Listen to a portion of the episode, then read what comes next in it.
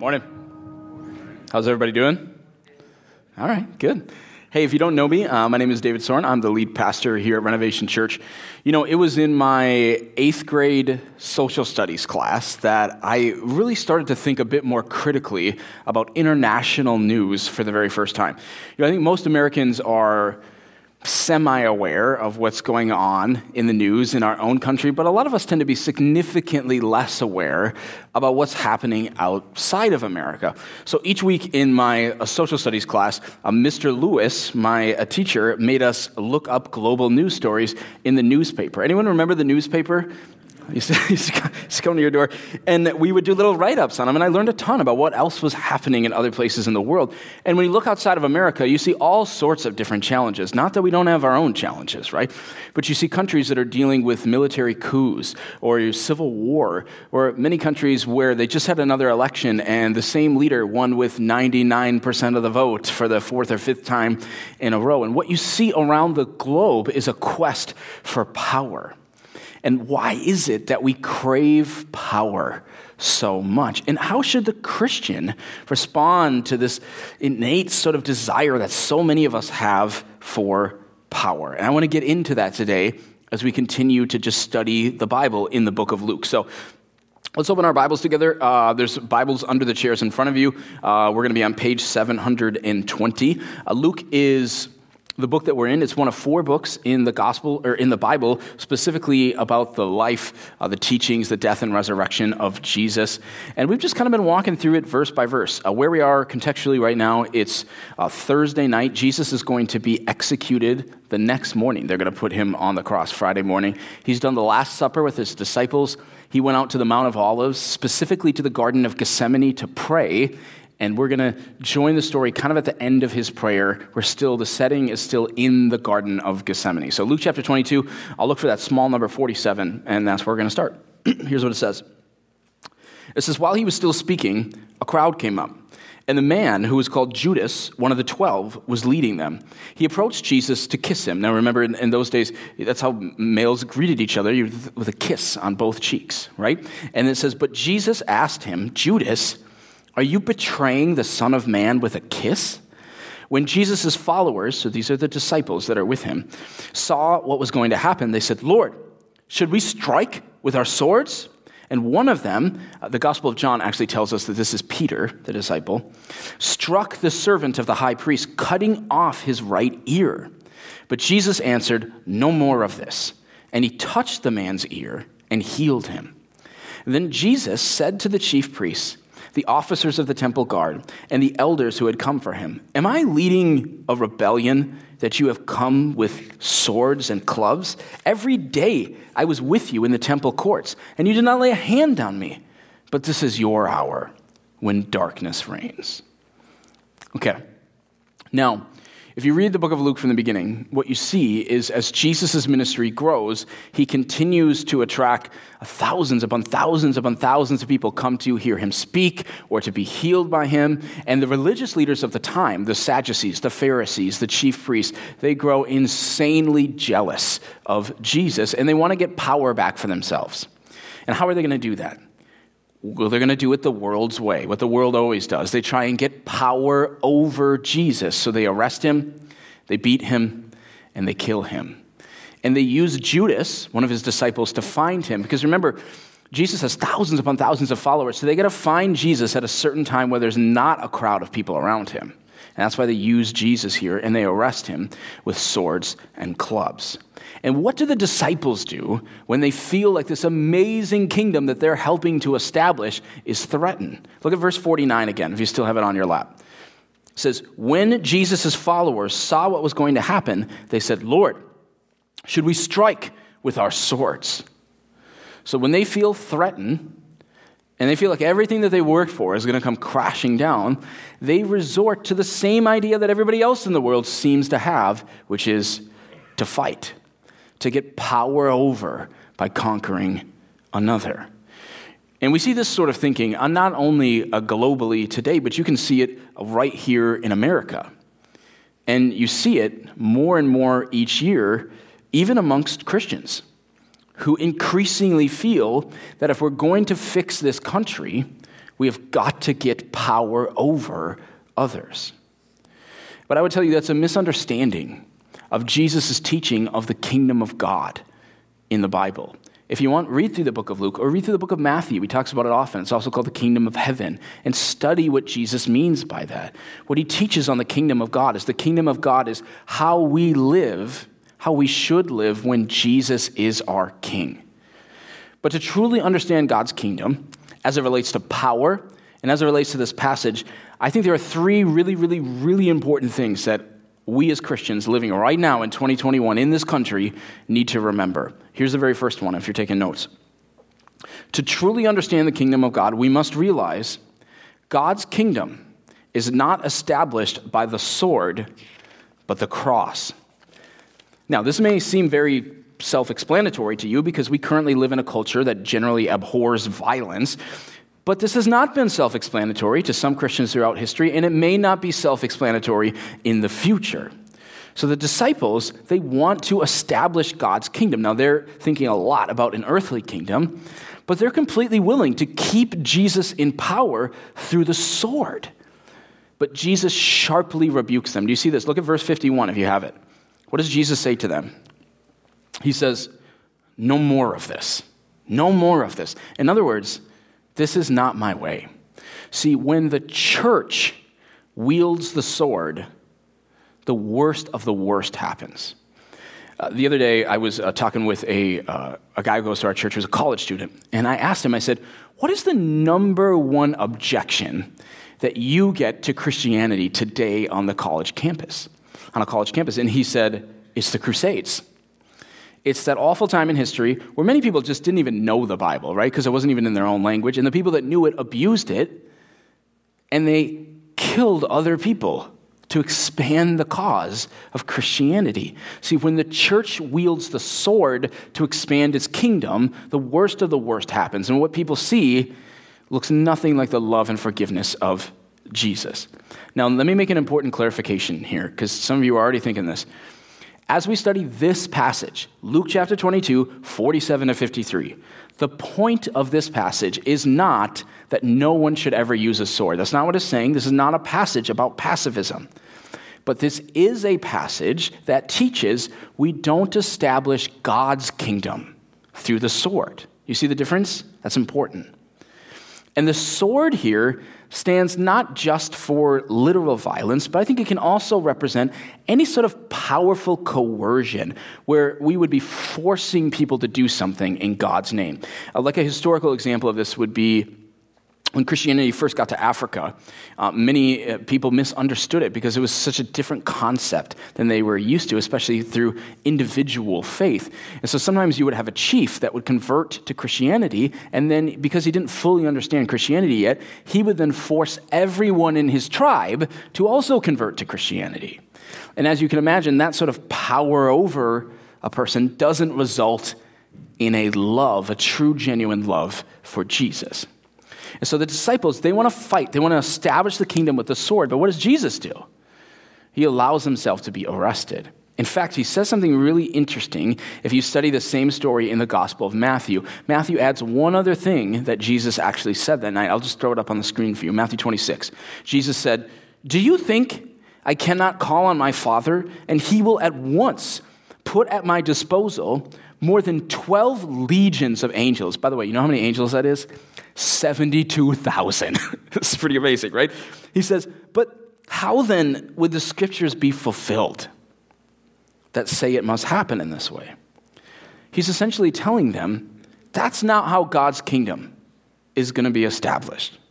It's not through the sword, it's through the cross. And the same is true for us. As we bring God's kingdom to this world, we do it not by getting power over people, but by dying to ourselves and to our will, by letting go of selfishness and serving other people, by letting go of our fear and boldly sharing about Jesus, I think of, of, the missionary Jim Elliot, who I've shared about a, a, number of times this year. I, have read a book about him uh, this year. It's called Through the Gates of Splendor, uh, written by his uh, wife, if you want to read about it. Uh, Jim and four other uh, missionaries were uh, very famously martyred in the South American rainforest as they were trying to bring the gospel to one of the tribes there.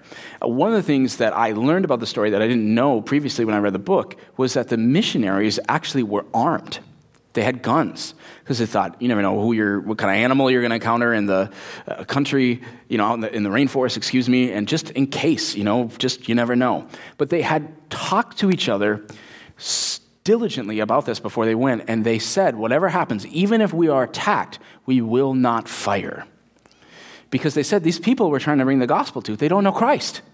And secondly, if we fire, then the gospel is not going to penetrate that tribe probably for generations. And so they don't, and they're killed.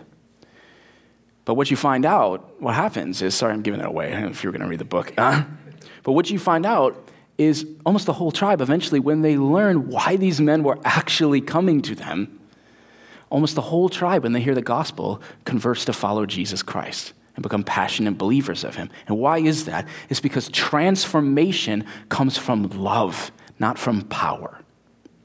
Here's another way to think about this. Okay, who was the most influential person to ever walk the face of this earth?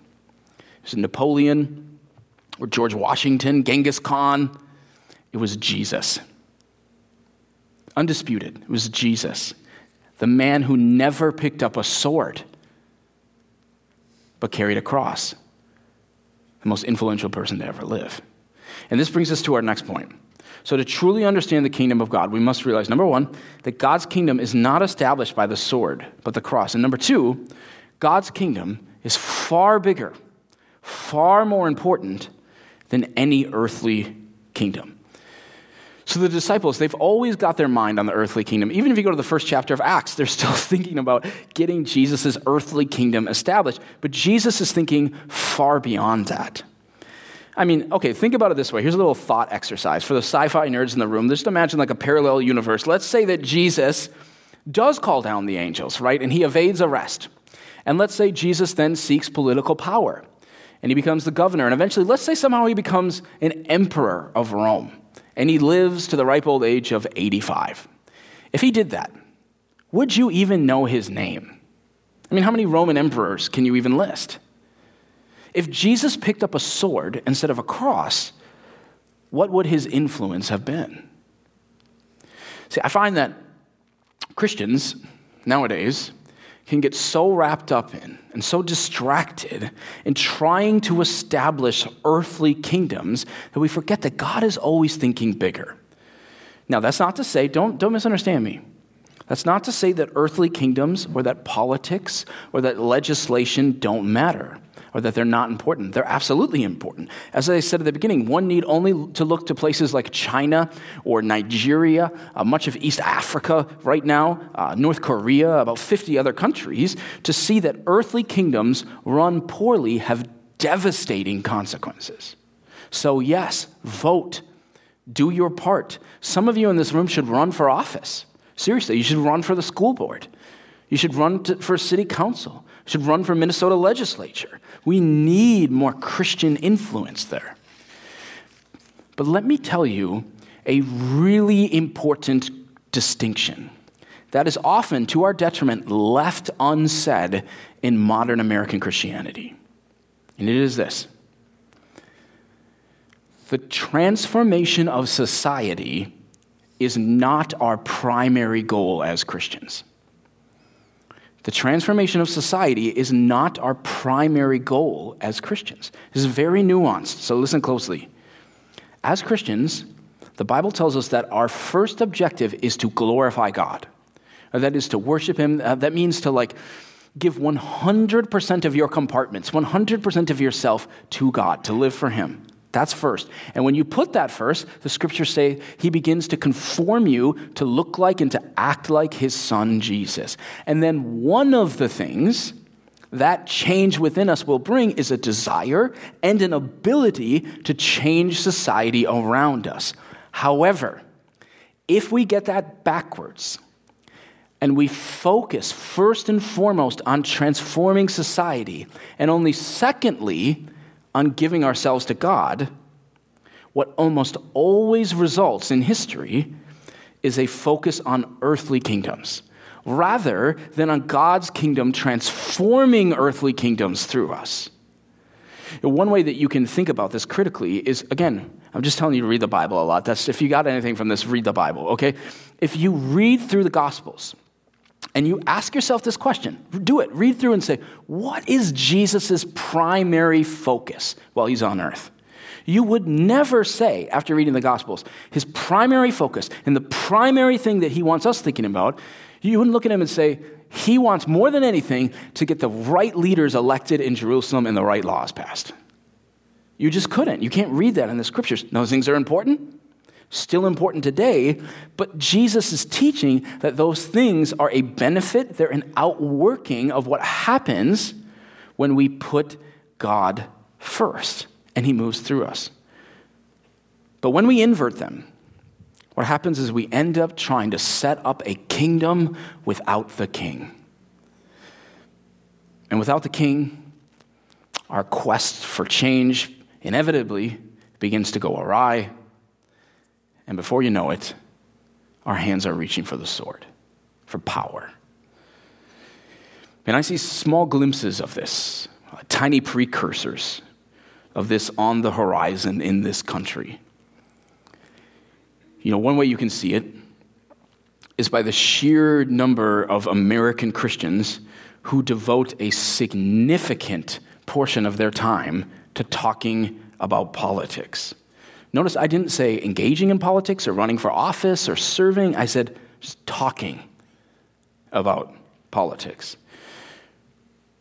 They say that they put God first, but how many people do you know, and I bet you could list a bunch of them at this point in our country, how many people do you know that spend hours a day watching political content, reading political sites, listening to political podcasts.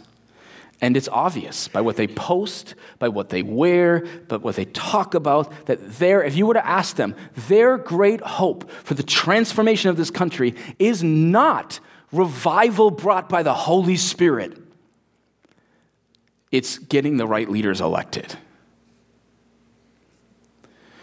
You know, there are others on the other side of the coin in the American church who have decided that the answer, the answer to transforming society is to remove all the spiritual aspects out of the gospel, to remove all the moral aspects of the gospel, and just focus on the service aspects uh, towards the poor or justice or the social gospel.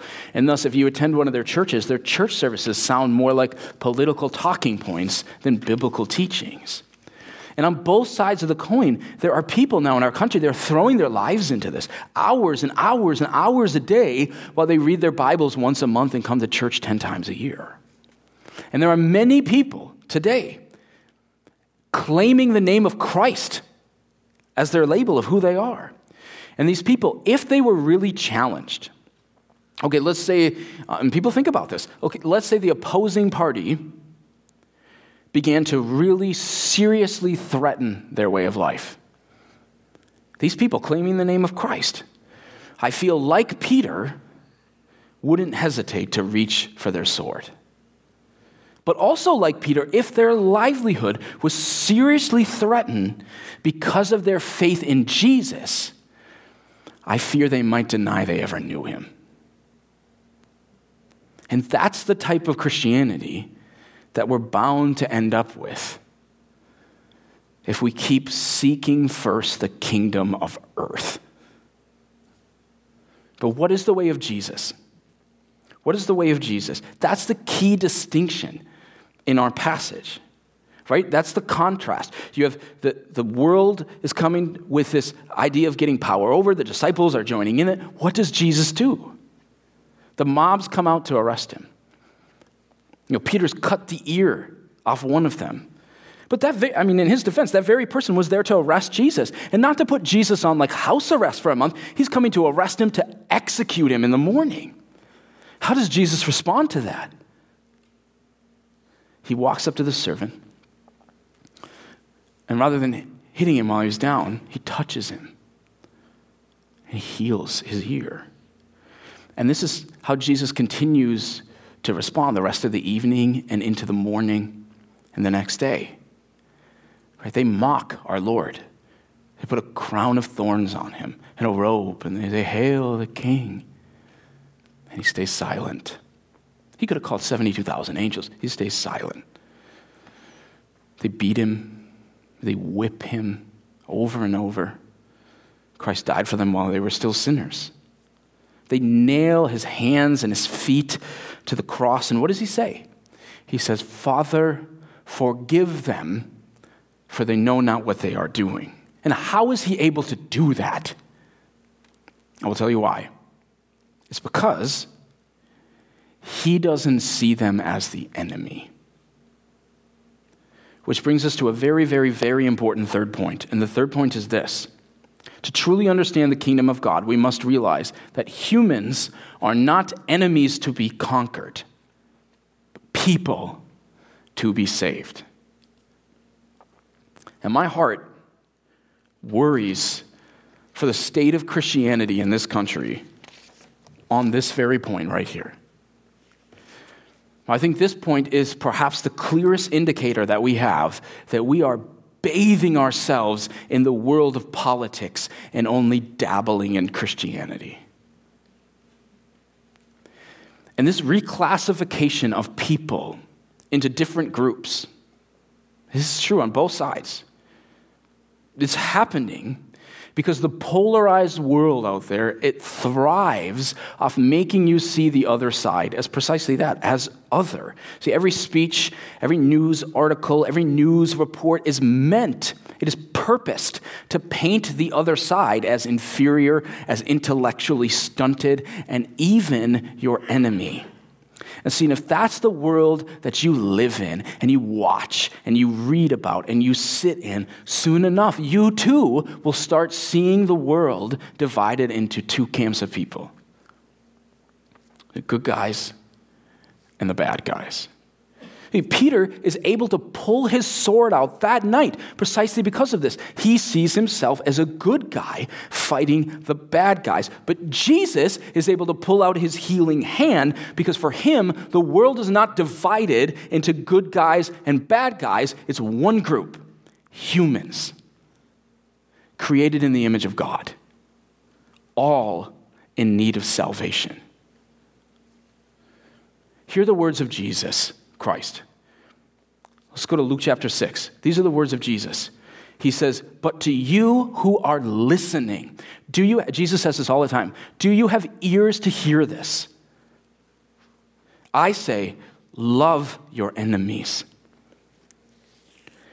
Do good to those who hate you. Bless those who curse you. Pray for those who mistreat you. If someone slaps you on one cheek, turn to them the other also. If someone takes your coat, do not withhold your shirt from them. How in the world can we actually do that for people that we've deemed our enemies? You can only do it if you see people as Jesus sees them, created in the image of God. People, real people, that without the saving knowledge of Jesus will spend an eternity apart from Him. And I think about every one of us, every single one of us in this room, we have people that are around us. There are neighbors, our family members, our friends, that we have been classifying in our mind as bad, as wrong, as foolish, as liberals, as conservatives. And Jesus says, You see them first as humans. Created in my image. And friends, they desperately need you to see them again, not through the eyes of political media, but through the eyes of Jesus. People don't need to hear your latest political opinions and how they're wrong. How many people will there be in hell that will say about us, you know, I knew all of their opinions on COVID and I knew all their opinions on politics, but they never told me how to be saved. And we won't until we start seeing people through the eyes of Jesus again, until we start seeing people to heal, not people to fight. Because people are not enemies to be conquered, they're not opinions to be swayed. Move your eyes from the sword to the cross. Start seeing the bigger picture again that God has called you to as his follower. Church, we can do this. The church in America has just drifted off course on this. We need to come back to the scriptures. We need to come back to our calling. Our calling is not to get some sort of earthly power. Her, call, our calling is through the cross to bring transformation and love and to start seeing people as Jesus saw them. And so, what do you need to do this week? Is there somebody in your life that you've just been classifying and you gossip about them that you just need to see them and say, Lord, show, give me your eyes to see them again? Who do you need to pray for instead of just gossip or talk about? Is there a media in your life that you just need to you need to cut it out? It just leads you to dark places when you go there. And it changes your eyes and it changes your heart. You just need to be in God's word instead. Is there someone that, instead of sharing your political opinion, that you just need to share Jesus with? And so that they could never say in hell, Gosh, I knew all of their opinions, but they never told me how to avoid this place. Church, let's saturate our minds again with Scripture so that God will give us his eyes. Amen? Amen. All right, one of the things that we do uh, pretty much every month at our church, because God is doing cool things here as we teach His Word, is to celebrate life change uh, through baptism. Uh, baptism is not something that saves you, but it's a really, really important symbol that God commands every person, once they make a commitment to Jesus, to do publicly to show that our sins have been forgiven through our faith. And we're celebrating that here this morning. Now, we're kind of in an interesting service here at third service. Uh, the person who was supposed to be baptized at this service is actually significantly ill this morning. And so if you would pray for them, that would be huge. Um, but we, we didn't want to kind of leave you hanging as third service. And so what we're going to do is we're going to show you a baptism that happened just a little bit ago in this space at a different service. And so we're just going to watch the video of that so you can still get to rejoice in a baptism that happened here this morning. Does that sound okay? All right, let's take a look at that. All right. Um, hello, my name is Kayla. Um, I grew up in a Christian home and have called myself a Christian from since I can remember. As for many people that have grown up in this situation, I equate my story closely with the book C.S. Lewis, The Screwtape Letters. To summarize, the book tells how demons work best not by making big boisterous chaos in our lives, but by slowly dulling dulling our faith in Jesus. As a child, life was simple, and although I could recite plenty of Bible verses and, a, and, sing a plethora of songs about Scripture, I didn't understand the necessity or depth of faith I do today. It wasn't until I was in middle school when I watched my older sister go through a life altering car accident, followed by years of missed school, ended sports careers, and brain surgery later, that my safe and comfortable bubble of life was shaken up. This is really the first time I remember asking big questions about my life. Why do pain, loss, hardship happen when I believe in a good, all powerful God that loves me as his own? After a long journey of taking what I had ingrained in my head, I started to process it all in my heart. Scriptures like Romans 8, 18 through 19 painted the picture best for me. It says, For I consider that the sufferings of this present time are not worth comparing with the glory that is to be revealed to us. For the creation waits with eager longing for the revealing of the sons of God.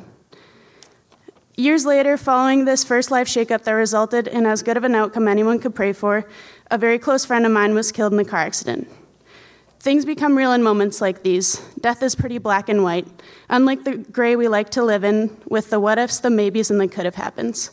With death, there are so many questions to ask, things to change or do before, but the lesson I learned quickly is that life is temporary, fleeting, and we aren't guaranteed any time at all on earth.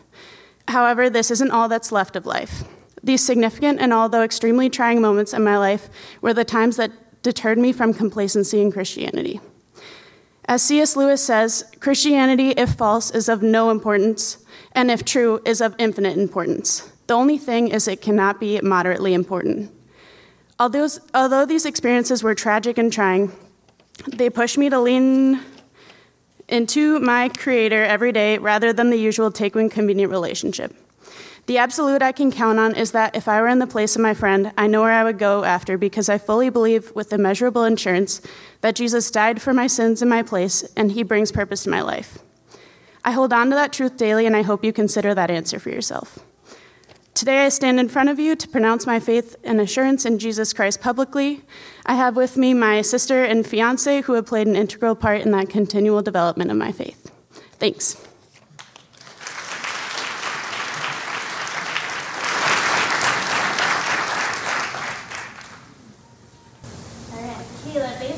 confession of your faith, I baptize you in the name of the Father, Son, and the Holy Spirit.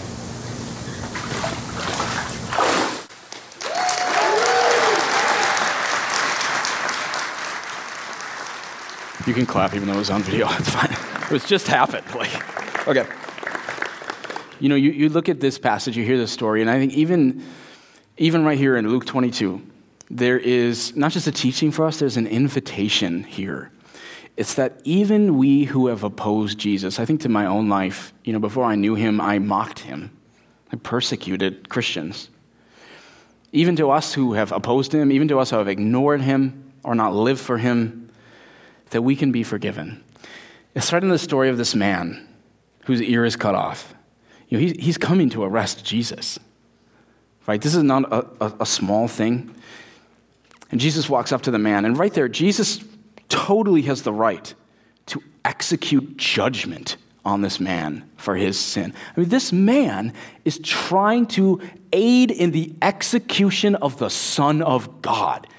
You want to talk about big sins? You know, sometimes we say, well, that's a really, this guy's tr- literally trying to kill Jesus. And Jesus comes to him in love. And today, to every person in this room, he comes to you in love with an opportunity of forgiveness. Because the very next morning, he is put upon the cross. And he let it happen, right? He could have brought the angels, he could have stopped it, but he let it happen. Because he needed to die for your sins. And that's the offer that's in front of you to be forgiven. You can't get to heaven any other way. It's not by being good enough, it's not by getting your act together, making all your relationships right. It's through Jesus. It's through believing that he died for you. And don't, and don't say, but David, you don't know my story. It is a mess. It doesn't matter. Were you, were you in the garden trying to execute the Son of God? He comes to him with forgiveness. And he comes to you with an opportunity of forgiveness. And as Kayla said in that video, don't put this off. Don't say, you know what, I'm going to do this, but not now. Maybe later. You don't know if there is a later. If you need to turn your life over to him, do it now let him forgive you. It's through this belief that we are forgiven and that we have eternal life in heaven. In fact, I'll give you the opportunity right now. Let's just close our eyes, everybody, and just, just bow your head just for a second. If that is you, and you do need the forgiveness of God, you need to turn your life over to Him to be forgiven, to be saved, to go to heaven. This is how you do it. Say, Jesus, I believe you died for me. I'm turning my life over to you. It's not going to be perfect, but I'm giving you my life. If you need to do that to be forgiven, to be saved, what I want you to do is just where you're at, real quietly, no one's looking at you or anything like that. Would you just stand up where you are, where you are, just to sort of mark this moment in your life and let God forgive you?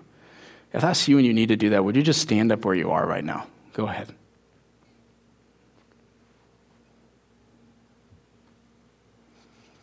Anybody here in the service that you just do this today and turn your life over to Him. I'll give you a second here.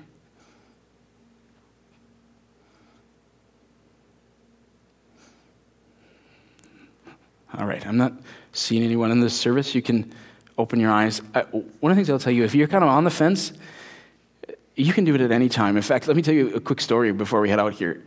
Just after last service, there was a man who uh, came up to me in the lobby, and uh, he, he didn't respond in the service, and he came up and he said, I, basically, I can't leave here today without doing this. I need to turn my life over. So you don't have to do it in the service. You might say that to a friend tonight. Maybe you call a friend or get together with someone and say, I got to do this. At any time, Jesus is there waiting for you to come to him, and he will forgive you, all right? All right, let me pray. Lord, we just thank you for what you're doing.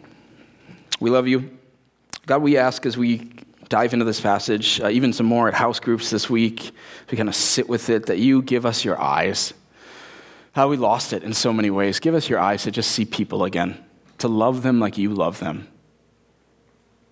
We just ask for that. We need that, Lord. It's in your name we pray. Amen. Amen. All right, thanks for it. thanks everybody. We'll see you next week.